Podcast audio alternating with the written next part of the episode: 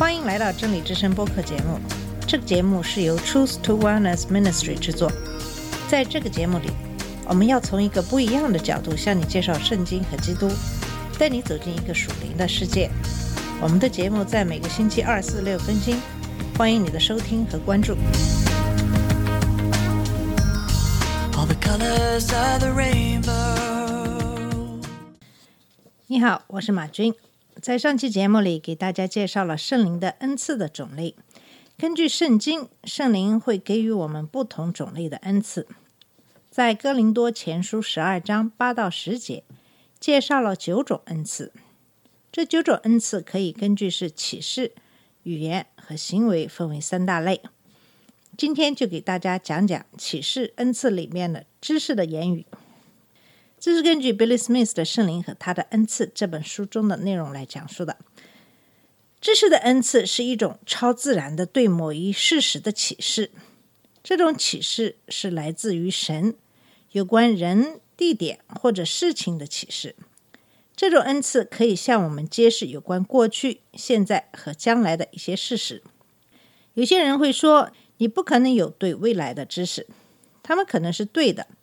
我们自己的头脑是绝不会知道有关将来的事实，但是我们在这里讲的是在神的头脑中的关于未来的知识。神的头脑有关于过去、现在和未来的一些知识。当我们说到有关未来的知识的时候，我们就已经到了说预言的范畴。说预言的恩赐不是我们这里所说的在圣灵里讲简单的预言。简单的预言并不是对未来所要发生的大事的预言。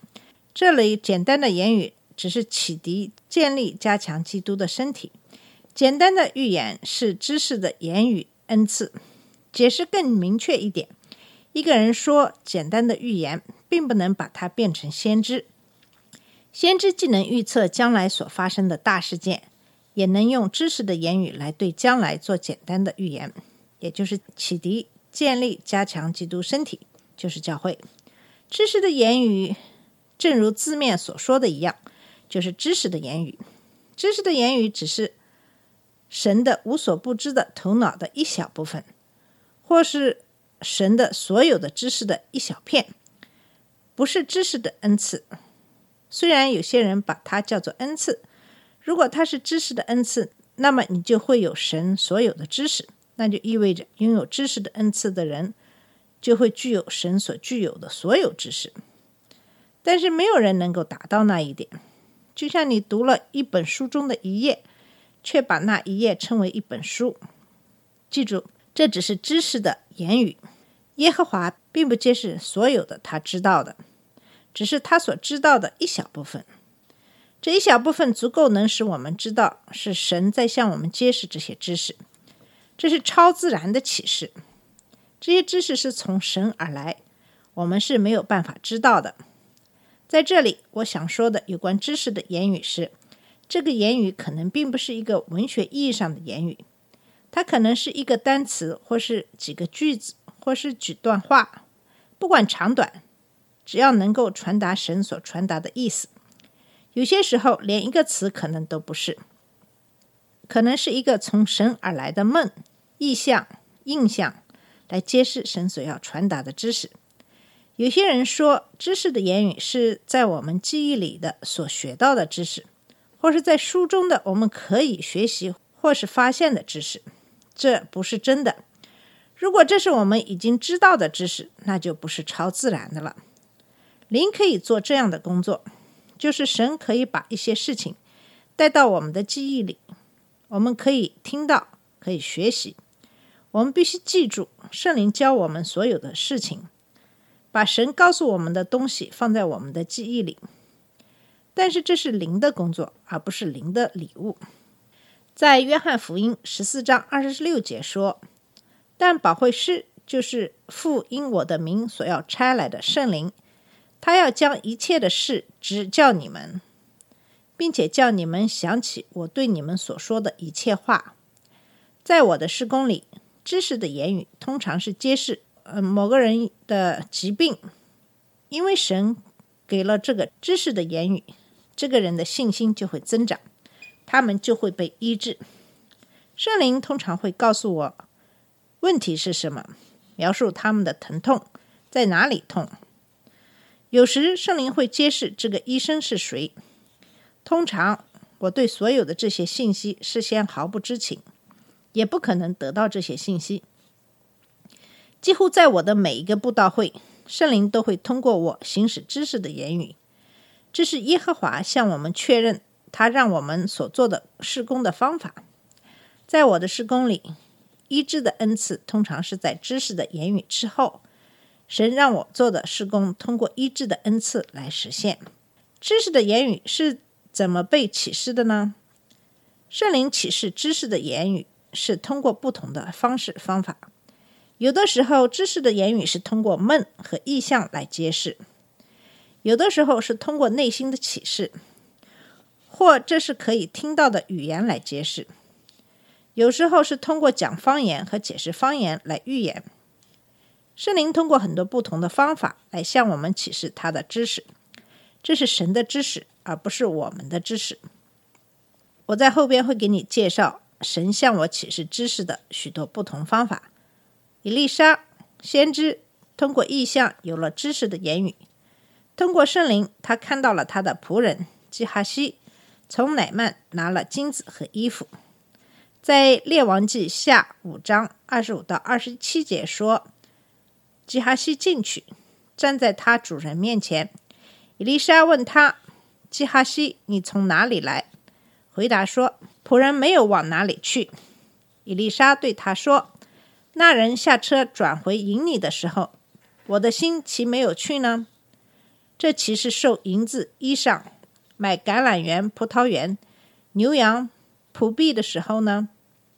因此，乃曼的大麻风。”必沾染你和你的后裔，直到永远。基哈西从伊丽莎面前退出去，就长了大麻风，像雪那样白。在新约全书里，我们有亚拿尼亚使徒通过圣灵给的意象，向他显示方向。在使徒行传九章十到十二节说，当下在大马士革有一个门徒，名叫亚拿尼亚。主在异乡中对他说：“亚拿尼亚。”他说：“主，我在这里。”主对他说：“起来，往直接去，在犹大的家里访问一个大树人，名叫扫罗。他正祷告，又看见了一个人，名叫亚拿尼亚，进来按手在他身上，叫他能看见。在这里，亚拿尼亚和扫罗都有意象。”两个人都按照旨意去行。几年前，我在准备晚上的布道，我有一个意向，就是一个妇女要来晚上的布道会。她进来，坐在教会前排的位子上。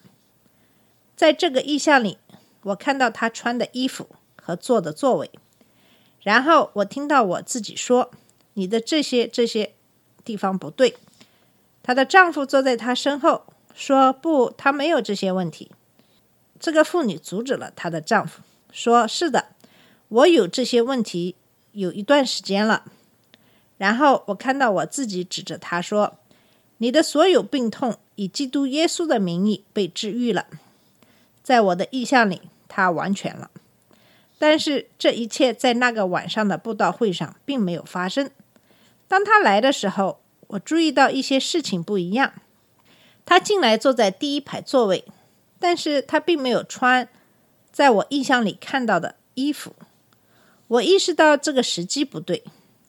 第二次聚会，他又来了，坐在第一排，穿着我在意象里看到的衣服。那个晚上，我做了在意象里所看到的事。他在基督里完全了。我想让你注意到，我在等到所有的事情跟在神给我的意象里一样的时候才行动。在过去的很多年里，我有过很多的意象。我学会了，你必须注意到在意象里的细节，按照意象里做。很多时候，知识的言语是通过我身体的感觉来启示的。让我给你解释一下：当我在讲台上布道的时候，我通常会感到我身体的某一部分有疼痛感或一些感觉。这种痛或感觉，在我开始讲道的时候并不存在，但是在那个时候我有感觉。我学到，当我描述这个我觉察到的问题的时候，在听众中总是有人有相同的问题。当我们祷告之后，那种感觉就消失了。这种情况第一次发生的时候，我并不知道那是什么，我以为我生病了。不到之后，这种疼痛就消失。第二天晚上，这种情况就再次发生。我自言自语：“这是怎么回事？”神让我把这种疼痛的感觉描述给我的听众，我就这样做了。然后有人就站起来说：“这个痛已经困扰我几年了。”耶和华总是叫我们去聆听他的声音，但他从来不会责备我们，他只是温柔的带领我们。一九八五年，我在波兰。我从来不会忘记那个非同寻常的事情。我的翻译晚上带我去我要住的旅馆。当我们到的时候，我们发现这个旅馆的一个工作人员生病了。我们跟他聊了一会，告诉他耶和华想治愈他，他让我们为他做祷告，神医治了他。然后我的翻译就离开了。第二天早晨五点，有人在敲我的门。我起来开门，想着是谁那么早就敲门。让我惊讶的是，敲门的是这个旅馆的那个工作人员，他带了几个其他的人来。当他们进房间，我意识到他把他们带来是想得到医治。但是我不讲波兰语，他们也不讲英语，我们就这样站在那里互相看着。然后我说：“耶和华，我怎么办？”突然，我注意到有一个黑点在前面的。第一个人的身上移动，我看到黑点移到他的右膝盖就不动了。我意识到神在向我显示他病痛在哪里，然后我指着他的膝盖，他笑着使劲的点头。我给他的膝盖祷告，他检查一下膝盖，发现病痛痊愈了。这种事情发生了几次，这个黑点从一个人身上移到另一个人身上，其中一个人胃有问题。另外一个人耳朵有问题，有一个人背痛，另外有一个人胸部有问题。我把我的手放在这些黑点停下来的地方，所有的人都非常健康的、高兴的离开了。我是怎样知道他们的病痛的呢？我又不讲波兰语。第二天早晨，这个旅馆的服务员又带了另外八个人来，同样的事情再次发生了。好了。我们今天的节目先到这里。听了作者的见证，我想你可能半信半疑。可是我可以确切的告诉你，这不是天方夜谭。我也为别人祷告过，并且别人得到医治。或许你会觉得这个非常让人兴奋。那么在下期的节目里，我会继续跟你分享《Billy Smith》的这本书里的内容。谢谢你的收听，下次节目再见。这里是真理之声播客节目。真理之声是 Truth to Wellness Ministry 旗下的一个节目，由 Truth to Wellness Ministry 制作和播出。如果你有什么想跟我们分享，请给我们发电子邮件，我们的邮箱地址是 truth to wellness at gmail dot com。你也可以直接去我们的网站 www dot truth to wellness dot com 浏览更多的信息。下次节目再见。